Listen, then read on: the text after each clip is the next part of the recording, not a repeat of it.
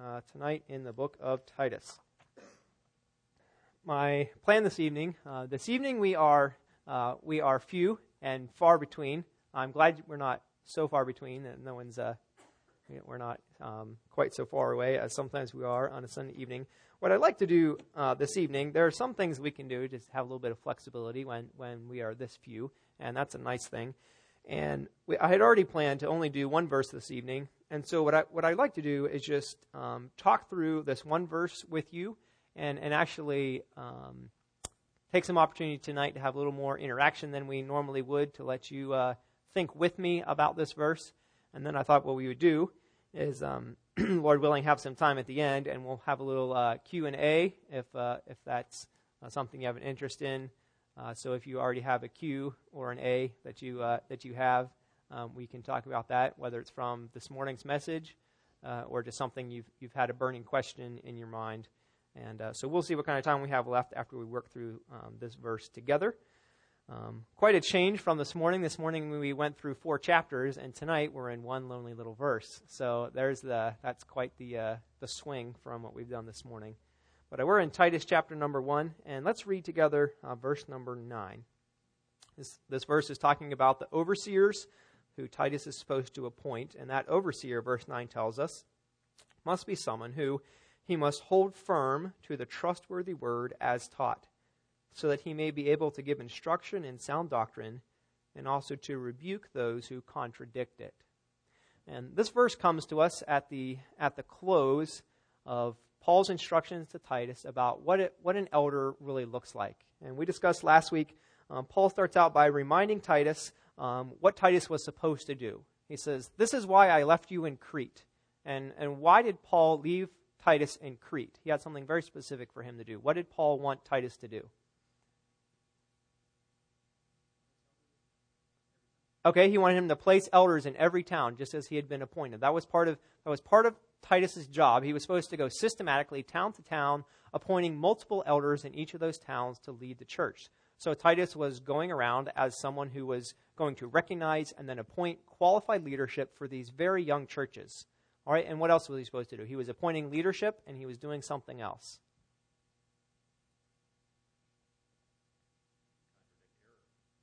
Okay, Absolutely. That's part of part of what an elder was supposed to do, and that's part of what we're going to talk about tonight. Uh, and so certainly that was part of Tar- Titus's job description. Um, there's something else I'm thinking that we looked at last week. Last week we looked at verses five through eight. So he's supposed to appoint elders as well as do what?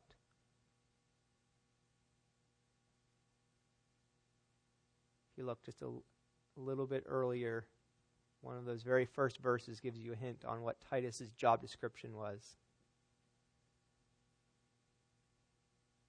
Anybody found it yet? Like, man, we're just not used to talking on a Sunday night. Okay, good, very good. He was supposed to put in order, he was supposed to put what remained into order, right? So the things that were lacking, he was supposed to take care of. Remember, we talked uh, we talked last week. Uh, if you were here, we talked about what were those things that were lacking. Well, the picture we have of what happened in Crete is that Paul came to Crete just very briefly. Uh, he came there, um, probably in between imprisonments. It's a little island, a tiny little island. It was probably just on the uh, on the journey on on on boat. They may have just harbored there for a little while. And Paul didn't spend an extended time in Crete like he did in other cities. Basically, he had time to be there and he evangelized, and they saw some believers, and then Paul had to move on. And so you have this fledgling church that needs a lot of help. There are things that, that Paul didn't have time to do, he didn't have time to put things in order, and so he leaves Titus behind. He says, Titus, I need you to take care of this. I want, to, I want you to put some things in order, and I also want you to appoint elders. And so, really, the picture we have of the church um, that Titus is ministering to at Crete is a very young church that, that needs leadership, um, that it's at a very sensitive young stage. All right? This is, this is a lot different than the situation we found Timothy in as we've been studying through Timothy. In Timothy's situation, Paul's constantly telling Timothy to be fighting against all of these different heretical views that have actually sprung up within the church. Um, because you had, a, you had churches that Timothy was ministering to that had existed for a lot longer than the church in Crete. So they actually already had some established order, and they were fighting a whole different kind of battle. The church in Crete is fighting the battle of being brand new and needing help from the from the ground level up. All right, I don't know if that sounds familiar to you at all about any other kind of church, but this is a this is a brand new church. All right, it's it's just getting going all across the island of Crete. Um, there are believers who are beginning to to get together, and so Paul leaves Titus to do the work that Paul cannot do. And so he said, I want you to appoint elders in every town as I directed you. And then he writes down the directions that he gave him. He writes down this list of elder qualifications. And so last week we looked at God's requirement for elders on what they must be, all right? What they had to be in their character. And uh, the two main headings we looked at last week are they had to be able to manage their family and they had to be able to control their character, all right? So their family, um, they, they needed to be a one woman man when it came to their home life, and they also needed to have children who were believers and submissive believers. And then when it came to the elder's own character, the repeated theme is they have to be above reproach. Um, their character has to be um, unimpeachable. Um, they have to have qualified character. And if you remember last week, we said there are some distinct differences between this list in Titus and Paul's commands to Timothy. There's a lot of overlap, but there are some things that are very different. And one thing that's very different in these lists uh, is that this list is actually a lot more orderly than the list in Timothy. The list in Timothy includes positives and negatives, they all kind of run together. You have um, the one characteristic of what an elder had to do. What is the one characteristic from the list in Timothy of what an elder had to be able to do? There's only one thing in that list that was a doing. What is that one thing? Okay, he had to be able to teach, but that's just included along with all these other character things. Um, what we're going to see tonight in verse number 9, Paul is going to repeat um, what an elder must be able to do, and it's going to have some of the same idea, only he's going to fill out the idea of what it means that an elder is able to teach. And so he's actually going to um, expand on the idea of what it means that an elder must be capable of teaching. And that's what we're going to find out in verse number 9. Uh, and yet that comes at the end. It's been a very ordered list. He said, here's what he has to be at home, and here's what his character is like, and he told a lot of things that his character must not be. All right, there's this whole list of the nots. All right, the negative side. Um, he can't be somebody uh, who is arrogant, not proud, not quick-tempered, not a drunkard, not violent, or greedy for gain. Those are all things that must not be true of the elder. And he does a contrast in verse 8, and he says, But this is what he has to be. All right? It's this very ordered, logical list, and that's not exactly what we see happening on the Timothy side. All right? So then he tells him that this elder, to be qualified, has to be hospitable and a lover of good. That's both things and people, and self controlled and upright and holy and disciplined. And now we come to verse 9. So that sets the context, context of where we are. And now Paul says, okay, Timothy, uh, Titus, let me also tell you what an elder must be able to do. And basically, in verse number 9, to summarize, um, Paul is going to tell Titus that elders must have personal belief in right doctrine that enables them to teach and rebuke others. All right? That's a summary statement of what verse 9 tells us. And sometimes that can be a helpful thing. Um, since we're going to work through this passage together, let me just encourage you as you think about your own your own Bible study.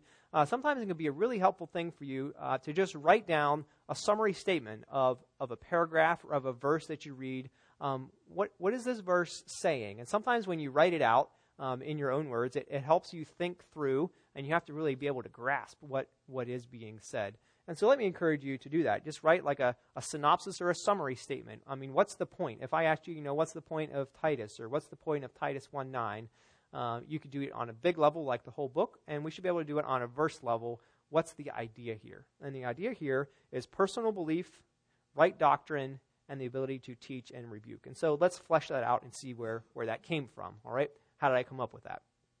Verse 9 says, He, referring to the elder, must hold firm to the trustworthy word as taught, so that he may be able to give instruction in sound doctrine and also to rebuke those who contradict it. And so let's just study this verse together. And when we're studying a verse, um, we have already studied the context, and that's always the right place to start when you're studying your Bible. You need to know how this verse fits with the rest of what's going on. And we've even already, in, in these introductory comments, made some comments about how Titus is connected to other books. All right? So there's an immediate context of the words that come right before verse 9 and the words that come right after. And we're going to see that as well. So context is very important, as well as knowing how this book fits within, within the broader picture. And so that's where you bring in all your understanding that this is another pastoral letter. This was written before Second Timothy. It's coming to Titus. We know his situation. Uh, so we can see where this book fits in our, in our understanding of the New Testament. And so then you get down after you know the big picture and you, you have a grasp of, of what the context is, then it's time to narrow down and say, all right, what, is, what are these words telling us? And that's the thing about being a Christian Bible reader. Uh, we have to care about words, and we have to care about every single word and how those words um, interact with each other, how they go together. Um, we, we care about words. So I'm sorry, John. I know they're not numbers, um, but we still have to care about these kind of things. All right, John. He's the, he's kind of he's a math guy, so he likes to uh, talk about all of the numbers that are here. So Titus one nine, he was home, and now we're gonna start talking about words. He needs to go all that that English stuff. But uh, if that's kind of where you are tonight, uh, you need to remember that uh, the words are are where we find the truth, and so we have to care about these individual words, and we study them. So what we first read is that he must do something. All right. Um, what kind of word is the word must? All right, I'm reading from the English Standard. I realize you might have something a little bit different. The English Standard says he must hold firm to the trustworthy word. Um, what kind of word is must? Okay, it's an imperative, which is a command. That's very good. You even used the grammatical term for it. I, appreciate that. Way to go, Glenn. All right, it's an imperative. It's a command. All right, and that automatically means something to us in our Bible study. All right, um, what does that mean for us as we look at this verse? What that means is what Paul's about to say is not an option. All right? This is, this is a command. This is something that must be true about the elder or about the overseer. He must be someone who there's something that's true about him. So this isn't, this isn't an optional um, requirement. This is something that must be true. All right? So we note that it's a command. And what is, what is it that he must be able to do? Well, he must be able to hold firm all right, that's our that's our complete verb there. He must be able to hold firm. He must be able to to grasp something tightly. All right, um, and the idea of of holding firm um, it's such a it's such a neat picture because it's not talking about something physical, but we've all had that experience of grabbing hold of something and and not letting it go. All right, uh, I don't know how many of you, um, when your families were growing up, uh, ever did the thing when, when you got ready for prayer around a meal, you all held hands around the table. You guys ever do that in your families? All hold hands around the table. All right. Um, my family didn't do that. Um, we prayed before the meals, but we didn't we didn't hold hands. But we we'd go over to friends' houses, and they did they did do that. And uh, and I had plenty of experiences of, of holding firm during prayer time because it was new for us, and inevitably I was beside one of my brothers who was going to be in a stinker of a mood, and so he'd either be squeezing my hand as tightly as he could, or he'd be trying to like tickle my arm, and it's prayer time, so of course you're not allowed to be squirming or distracting in any way. And so, you know, he's and and you're you're holding on as tight as you can for dear life, and you're you're just hoping that the amen comes soon, so you can either laugh or cry out in pain or whichever the right response is. But you're you're holding on, you're grasping tightly, and uh, and and Paul says, look, there has to be something that the elder is able to grasp onto, to hold onto. Um, one helpful thing um, for us in, in, our Bible studies is to see how words are used in other places. And so let me just uh, tell you about one passage, and you're going to be so happy to do this. It's Matthew 6 24. So we're actually going to go to passage, and you're going to feel completely at home because this is in the Sermon on the Mount, all right? And uh, that's one of the reasons I picked this verse because there's nothing like going to a passage that you go, oh man, uh, I, I know what's going on in this, in this passage. I remember the messages from the Sermon on the Mount. Uh, so this is going to be good. All right, Matthew 6 24. I want you to listen and see if you can um, see if you can pick out which word is the same word that Paul is going to use um, in verse 9. All right, Matthew 6 24. No one can serve two masters, for either he will hate the one and love the other, or he will be devoted to the one and despise the other. You cannot serve God and money. All right, anybody remember that message on? Uh, that was just a, I mean, the whole Sermon on the Mount has just been a tail kicker, but that message particularly, um, it is impossible. Christ says it is impossible to have divided loyalty. That was the whole theme of this section. It is impossible for you to be a kingdom citizen and have divided loyalty, whether it's money or anything else. All right, you have to be single in your devotion. All right, so looking at verse 24, what do you think? What's the word that's the same word um, that Paul uses when he says hold firm. Anyone want to take a guess? Because the word hold firm doesn't show up in verse 24. I, I, realize that. But there is a word that is the exact same.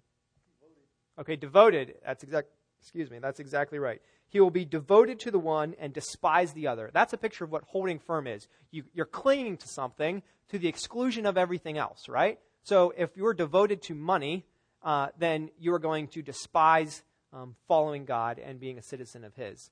But if you are devoted to God, you're holding on to God, you're willing to let everything else go. All right? That's the picture of devotion. That's the same thing uh, when Paul says he must be someone who holds firm to the trustworthy word. All right? He clings to it, he holds on to it to the exclusion of all else. And I think this should um, it should make obvious sense to us that this is what must be true about an elder. He's someone who holds firm. And what is he holding firm to? He, he's not shaking, he's devoted.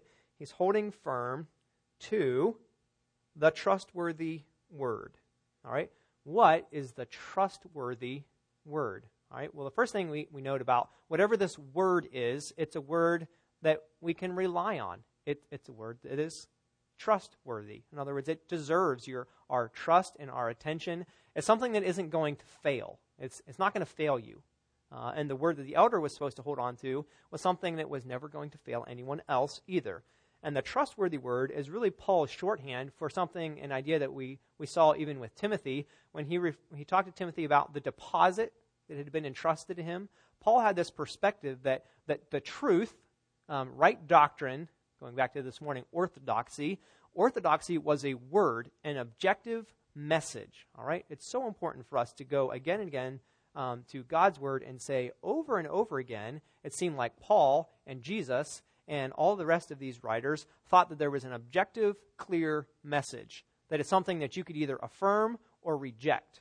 It wasn't, it's not just out there in the realm of ideas. There's, there's actually a word, a message. All right? Um, something that's come up in our talking about gospel evangelism, even in Sunday school, is that the gospel is what? It's a, it's a message, it's a, it's a word, it's a proclamation. So the gospel is actually not actions. It's not, I, I do the gospel by giving to the poor. No, the gospel is a message. It certainly is lived out in many different ways, but the gospel is a message. And Paul here is talking to Titus about a clear word, a message, a trustworthy word. And by that, he's referring to all the truth of, of orthodox, of correct doctrine. All right? He's talking about right doctrine here. And he says the elder must be able to hold firm to that, and that word comes from somewhere. He must hold firm to the trustworthy word as taught. As taught. And that's an important little addition um, because, especially think about the island of Crete where you have a new church. Uh, you have the Apostle Paul, who had come through and had done a lot of teaching, and now you have Titus, who has to come through and do a lot of teaching. And so the people there who embraced the truth of the gospel were relying on the accuracy of the message that had been told to them. All right? They had been taught something. And that's not any different from all of us, right? Um, so many times we, we get so familiar, we're so familiar with um, the Bible and the truth of the Bible, um, we forget that all of this has come to us as people have, have taught, starting with the apostles and being passed down from generation to generation, and other people have taught others. And the gospel has been taught from one generation to the next generation. And if at any point people abandon the accurate teaching of the Word of God, um, then we have a whole group of people who, who no longer believe the truth or, in some cases, are even exposed to it. All right? The gospel, the, the Word of truth that we have in the Bible, is something that has to be taught to us. It's not inborn, it's not innate. Uh, we, don't, we don't come into the world with an ability to know God's expectations of us and his way of salvation and the truth about him and his plans. That has to be explained to us. And that's explained to us in this word of God. And and Paul tells Titus, look, these elders must be people who can hold on to the word that's been taught to them. This is not so different than what Paul told Timothy about faithful men. What did what did Paul what was Paul's instruction to Timothy about faithful men and the word? part of Timothy's job description was to give the word to faithful men, and then what would those faithful men do? Okay, so they would teach others also. All right, so you give the word to men who are faithful, who are reliable, and then they pass that word on to somebody else who is also faithful and reliable, and the teaching process continues. All right, it is an it's just inescapable that that we are reliant um, not on not on tradition, as some would say, but we are reliant on the message that has been taught um, by the apostles and then has come down to us through all these many years. All right? An elder has to be someone who can hold on to that trustworthy word just like they've been taught. This is a requirement for them personally. All right? It's talking about what the elder is in and of himself. He's someone who hangs on to the truth. All right. Um, what does that what does that assume? If he's someone who is able to hang on to the truth, um, what does that assume about that person as an elder? Right? There are some just assumptions that are a part of that. What do you think? Okay, integrity. Good. That's a, that's just an assumed reality. This is a person who's a person of integrity. What else? He's a student of the word. If you're going to hold firm to the trustworthy word, then you better know what that word is, right? Absolutely. So we we definitely have the he's a personal student. What else maybe comes to mind? If this person is someone who's able to hold on to this trustworthy word, what else has to be true about this kind of individual? Faithful. All right. So this isn't someone who um, varies between belief and unbelief, who, who isn't personally convicted, convinced that, that this word is true. This is someone who faithfully continues in their belief, even about doctrine. Um, and this is someone who, who has, you call it like ballast. You guys know what a ballast is, like in a ship. You know, it, it keeps the ship upright.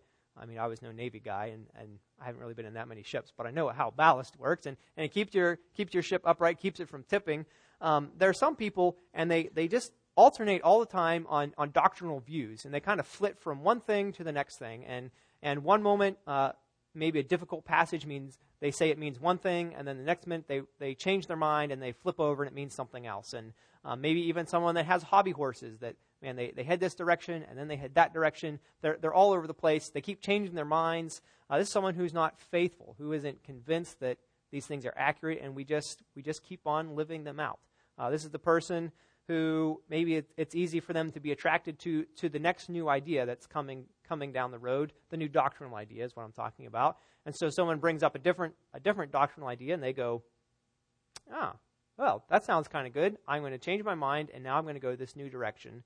Um, that actually contradicts Scripture. They're not, they're not a faithful person, right? That kind of person is not fit to be someone who is a leader over God's people. Not that the leader over God's people is always right, but he's someone who, who's faithful. He holds on to this word. He doesn't vary from belief to unbelief, um, from one perspective to another perspective. Even though he's not always right, he is convinced on the essential core of truth. All right? He, he's a person with ballast. He, he has a center. All right? Good. Anything else come to mind? You think, what, what's an assumption that's true about this person who's able to hold firm to the trustworthy word? He's got integrity. He's got faithfulness. He's a student. He has to know what this trustworthy word is. Okay, good. It's not, he has to be able to be teachable himself. Um, Paul's talking about people that have been taught.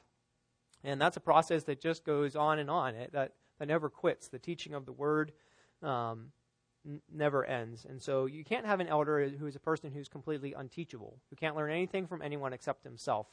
Um, that's a big problem, all right? You have to be someone who is who holds firm to the word that he's been taught, that he embraces what has been told to him. All right. Something else that, that came to mind. If he's holding firm to the trustworthy word, um, what would what would shake loose that holding firm? I mean, what causes that when, when people let go and, and they stop holding firm to the word? What are some causes of that? Okay, deception, all right? So you could certainly have someone who they're deceived into thinking that something is true when it's not. So you have to have an elder who's capable of good discernment and who's not going to get duped into buying into a philosophy or a doctrine that's untrue. All right? And that's an assumption here. If he holds firm, he's going to avoid deception. What else are you thinking? I heard, I don't know, Jen or somebody say something. What's that? Okay, lack of trust. Absolutely. Um, th- they're just people who, um, it turns out, in the crucible maybe of suffering or maybe just the crucible of time, time goes by and you find out that they really, they really weren't confident that the Word of God is true or maybe that it's sufficient. Maybe they, they lost confidence that, man, the Word of God can meet all of our needs. And so they start chasing other ways. All right? Uh, that's someone who doesn't meet an elder qualification because what an elder is, is someone who must be able to hold tightly to this word personally. All right?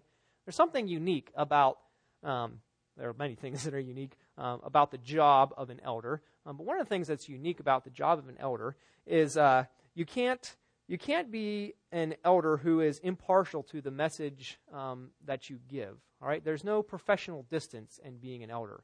Uh, you, for instance, you can have a lawyer, And you can have a lawyer who's a defense attorney who ends up defending somebody who he's not even really sure that the guy's innocent, right? But he's got his job to do, and so he does his best within the law to defend this guy, even though he's not really sure that the guy's innocent, all right?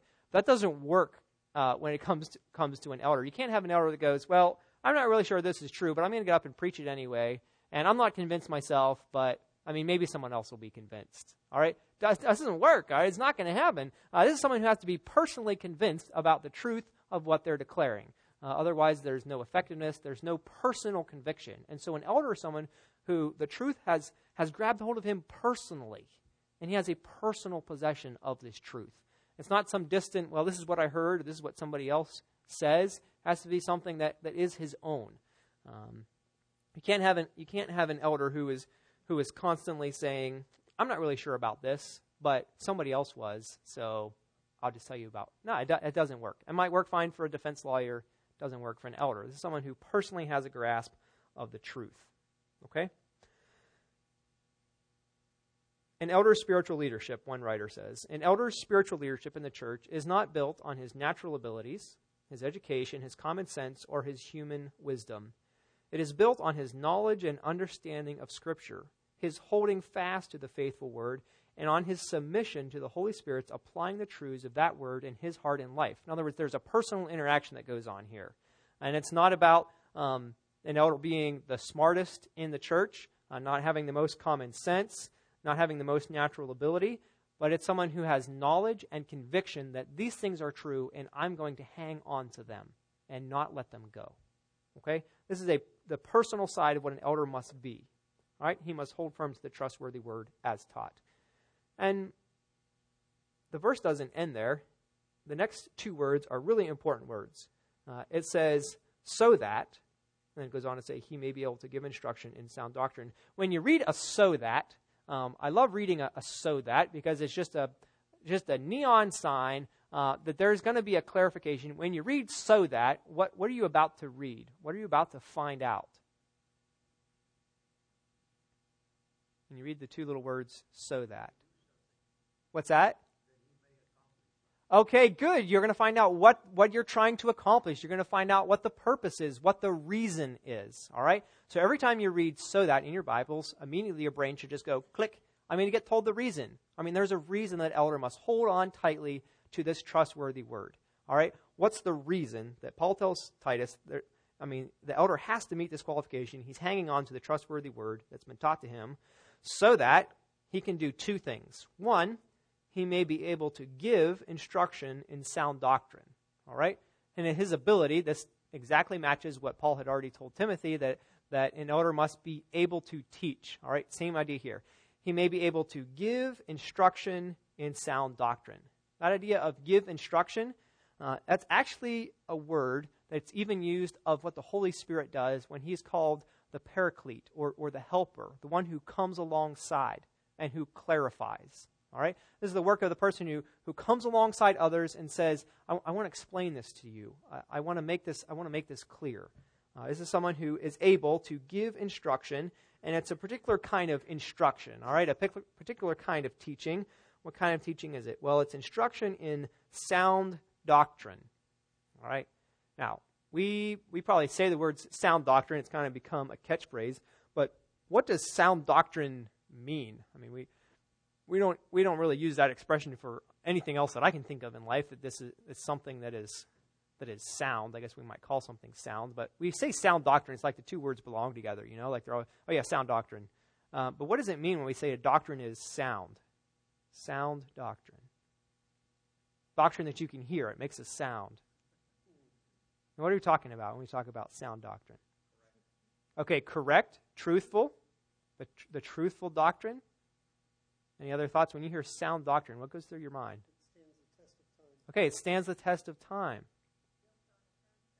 Okay, built on a firm foundation. We would, we would certainly use that um, when you talk about that's a sound building. Well, we mean it's, it's not going to fall down tomorrow. Uh, good, it's, it's, a sound. Okay, absolute. Um, this is this is sound, reliable, absolute, right. Good. Uh, those are those are all helpful things to think about when you read sound doctrine. Um, and another aspect of sound doctrine that is in the Word itself and that we see in other places in, in Scripture is really the idea of healthy helpfulness. All right? It's, it's, an, it's, it's a word of, of healthiness. It's not a diseased doctrine. Right? And there's a difference. I mean, we need to understand that there's different kind of doctrine in the world today. Um, there's sound doctrine, there's, there's healthy doctrine, and there's diseased doctrine. Doctrine that is, is neither stable, nor reliable, nor trustworthy. In fact, it's, it's a poisonous doctrine instead of a, instead of a healthy doctrine. All right, and, and Paul says, look, Titus, you have to be able to instruct people in, in the sound doctrine. So you have to know what wrong doctrine is, uh, and you have to be able to tell people what right doctrine is, the, the doctrine that's actually going to help them, doctrine that's going to help them grow and mature and develop, and that will stand the test of time. Because as we embrace what is sound doctrine, then we put our confidence in a, in a foundation that isn't going to be shaken. All right? That's the importance of sound doctrine, of healthy doctrine, as opposed to diseased doctrine. And you can get your hands on any number of diseased doctrines that are, that are all around us today, especially thanks to the blessing, and perhaps you might say curse, of things like the internet and multiple books. I mean, there's diseased doctrine everywhere. And so we have to, the elder has to be somebody who is able to give instruction in what is the, the healthy side of doctrine. All right. And as I was looking at this passage for tonight, I just, there's so many connections even to the message from this morning um, about a, a humble pursuit of the right doctrine.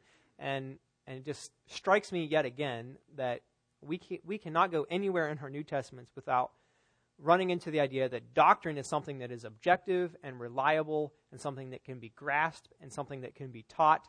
Um, it's not something that is uncertain and unreliable and it's so complex that nobody can figure it out. I mean, there is something as sound doctrine that can be explained and understood and personally held onto. All right? It's not in the world of theory and Neverland. Sound doctrine is something that is helpful, it is healthy for all of us, as opposed to the disease doctrine.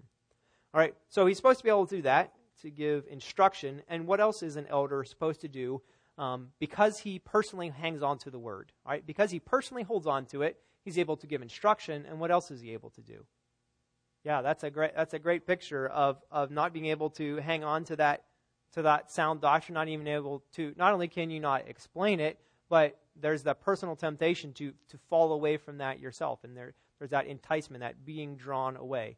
And an elder has to be somebody who is qualified to maintain that personal conviction that the word is true and and I'm continuing to learn it, but all that it says is true, and I'm not going to get pulled away from that. And so, because you have that, not being a, uh, not being pulled away from that truth, then you're able to tell others what that right doctrine is, so that they're not enticed as well, so that it's clear in their minds. Okay, what else does this verse tell us? He, okay, it's not only to be able to give instruction; it's also to give rebuke. It says we're able to give instruction in sound doctrine and also to rebuke those who contradict it. Right? The assumption in this is there are going to be people who contradict sound doctrine, who contradict healthy doctrine. And part of the elder's job description is that he is someone who can rebuke those kind of people.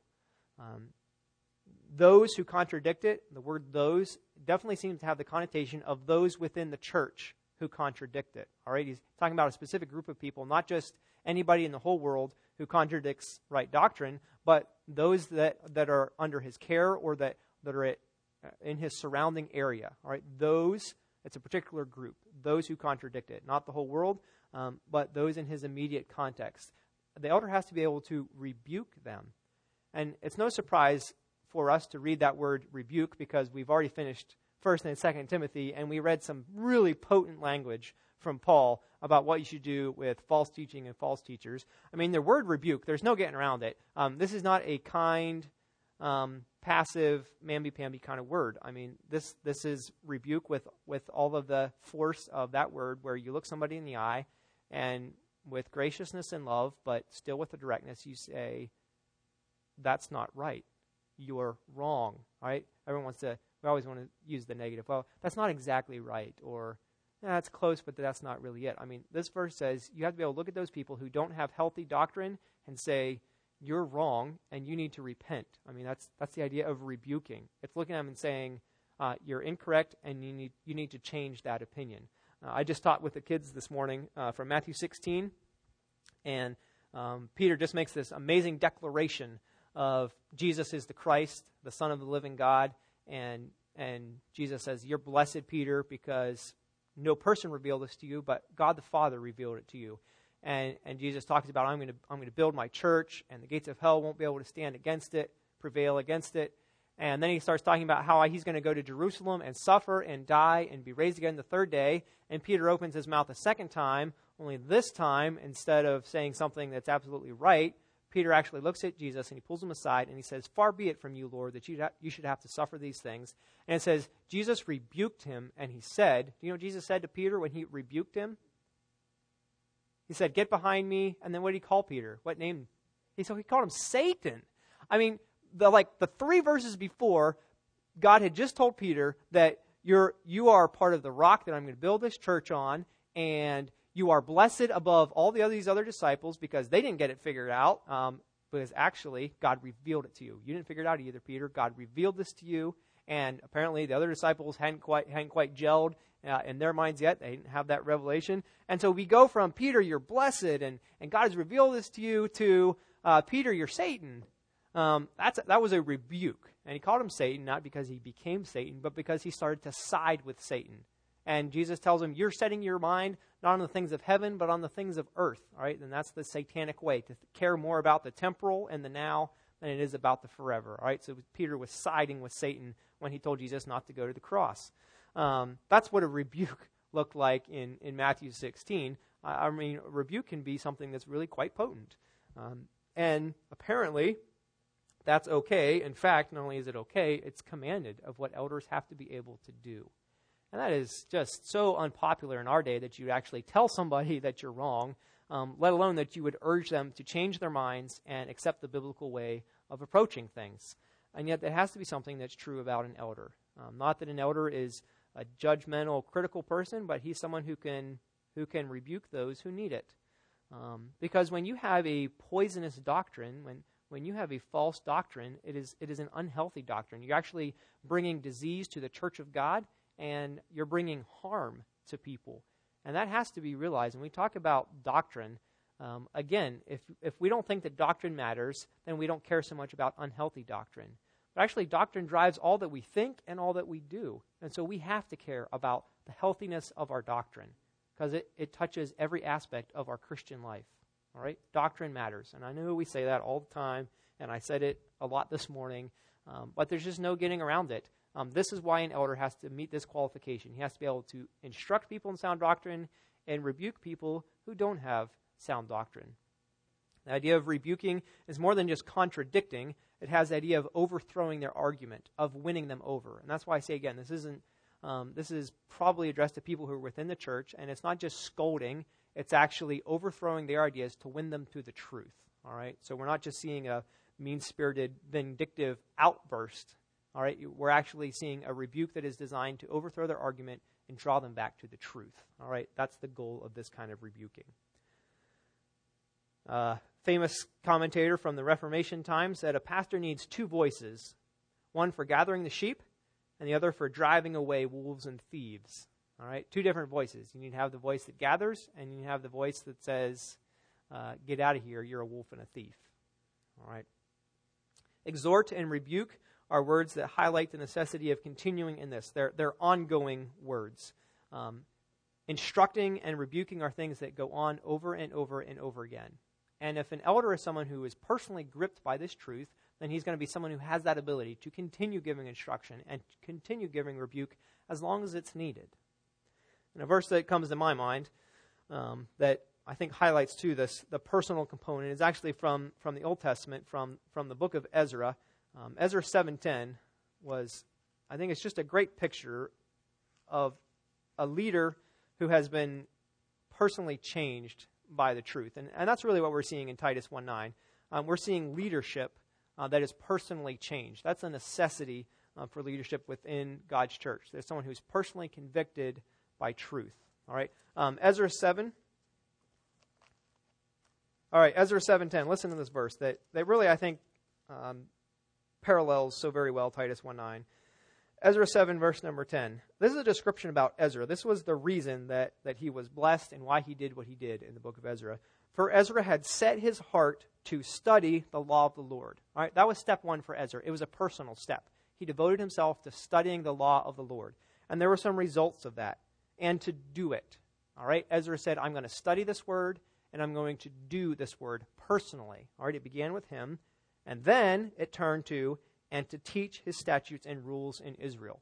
I mean, this is a description, even in the Old Testament, of somebody who is personally gripped by the truth, who says, I'm going to obey the truth, and then I'm going to teach the truth.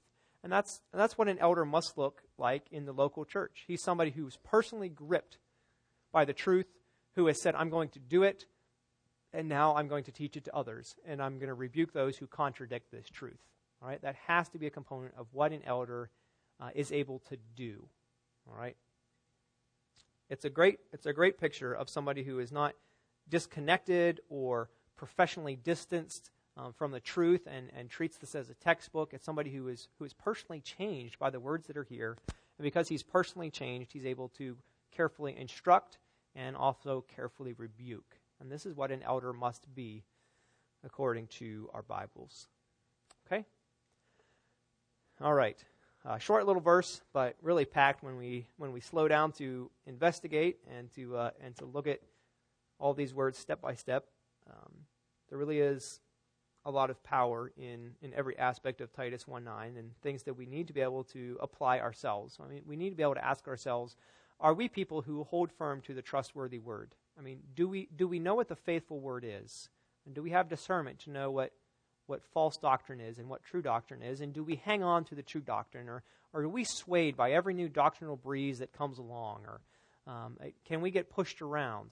Um, Ephesians describes uh, children who are swayed by every wave of doctrine. Um, part of part of the church's goal, part of our goal, is to is for you to be built up so that you're not swayed by every wind of doctrine. Are you are you someone who holds firm to the trustworthy word? Um, when someone presents uh, a, an idea or a concept that is contrary to the Word of God, do you have the perception to say that's wrong, and then the strength of conviction to say I'm going to hang on to what is true? Uh, and I don't, and I don't care what the, this person's scholarship. I don't care what his degrees are. I mean, I don't, I don't care what the archaeologist says. I'm, I'm going to go with what the Word of God says if they're in conflict. All right? I mean, people get swayed from all kinds of things. Uh, the scientist says the scientist comes up with another new reason to argue for evolution, and there are Christians who go, man, I just can't overcome that one. I mean, that was a really good argument. So uh, I guess I'm going to have to buy into that somehow. Uh, and it goes on and on with any kind of doctrine. Are you someone who can hold on to the trustworthy word? Um, are you around people? Are you around an eldership um, that that you are praying for, as well as convinced that they're able to give you instruction in sound doctrine and are also able to rebuke those who contradict it? And, and are you willing, uh, especially if you're someone who is going to uh, join, with, join with our church and you are someone who is, um, who is with us in, in, our, in our family, are, are you willing to embrace the, the stigma that comes when you have eldership who are willing to rebuke you and others? I mean, there's a stigma that comes with that in our society if if you are part of a church that is willing to say there's right doctrine and there's wrong doctrine, uh, there are go- mark it down. There are going to be people who are who are upset at that. It's going to bother them. I mean, it it should bother us if our if our rebuking is done in the wrong way, if we are arrogant and, and we are mean spirited and we are ugly. Uh, and yet we cannot run away from the fact that Scripture calls us to rebuke wrong doctrine, especially within ourselves. Um, are, are you teachable? Am I teachable? Are, are we willing to say, all right, I'll, I'll accept and rebuke where I've thought wrongly, and then I'll change. I'll come around. I'll let the truth of the day, I'll let the truth of the Word of God win the day. And I'll bring my mind and my ideas into conformity to the Word of God. All right? Um, these, are, these are all parts of what we're called to do within the church. Okay. That's the end of Titus 1 9, and we're actually. Uh, just about out of, out of time. I don't know how that happened. I thought this was going to be so quick. Um, let me just take one brief moment. Anyone have any questions? Maybe from this morning, um, maybe something in this morning's message was unclear or that you, uh, you were really curious about, or even from tonight, something that you're wondering about, maybe an application or whatever. Ken? Right. Yeah. I mean, that, that's a great question. And um, something that we haven't um, you you haven't heard a direct statement on that, and yet if if you've been in um, Sunday school doing going through um, our, our evangelism study, you've heard the fruit of what our of what our philosophy is. What you're talking about is, is apologetics, is, is the name for the presentation presentation of the gospel, um, and and how we go about it. It's not apologizing for the gospel. It's a it's a reasonable defense. And there there are um, a couple different approaches to to apologetics, um, and there are some that say if you can prevent present enough evidences um, give enough reasons, then you can sway people over to the gospel. Um, and then there's another camp um, that's called presuppositional, um, that just means that you presuppose things um, going into an encounter with somebody, and, and you have to start with Scripture and you have to start with God. And uh, you don't you don't start with logical arguments or reasonable arguments. You start with the understanding that they're dead in their sins, and that the only thing that's going to change their mind is the gospel. And so you give them the gospel, uh, and that is um, that is certainly where our primary emphasis would be that you, you start with the gospel. You're never going to logic somebody into heaven, you're never going to reason someone in heaven. Um, what they need is the power of God. And even from what we studied this morning in 1 Corinthians, I, I do think those who would take a more um, logical approach to sharing the gospel have to deal honestly with 1 Corinthians 1 that tells us that the word of the cross is foolishness to those who are perishing. I mean, it, it just looks dumb. No matter how you put put it Christ dying on a cross and then rising from the dead, it looks foolish to the normal carnal mind. Uh, and so you're never going to be able to reason them into thinking that it looks wise so that then they accept it. And so you have to deal with that. It certainly is true that we have lots of, there are lots of evidences we can give for our faith. We have a reasonable faith. Um, our faith is not ridiculous. Uh, it's just a faith that to the world looks foolish because it doesn't make any sense that our Christ died on a cross. Um, but we have a very reasonable faith, and there are, there are lots of good reasons to have it. And yet, at, at the heart, our gospel presentation should start with the gospel because there's no evidence that will ever um, be the be the final convincing part of the debate that draws someone, you know, makes them turn the corner. All right. So probably a, what I'm saying is basically um, start with the gospel and understand there is a balance that you can present evidence, but the evidence is never going to turn someone. So give the gospel um, that's what they need. Uh, and don't start. Don't certainly don't start with a logical appeal. Uh, that's a fruitless endeavor to start there. I, I, I think Scripture would contend. Does that make sense? All right. Good question. Anything else? Okay, great. Well, I hope you're uh, looking forward this week. Uh, those of you who are involved in grace groups, I think all of our groups are meeting this week. So whether you're in Reedley or the Visalia area or here in Kingsburg, there will be a group a meeting and have some more chance to talk through some application of these things and, uh, and really enjoy some more time together as God's people.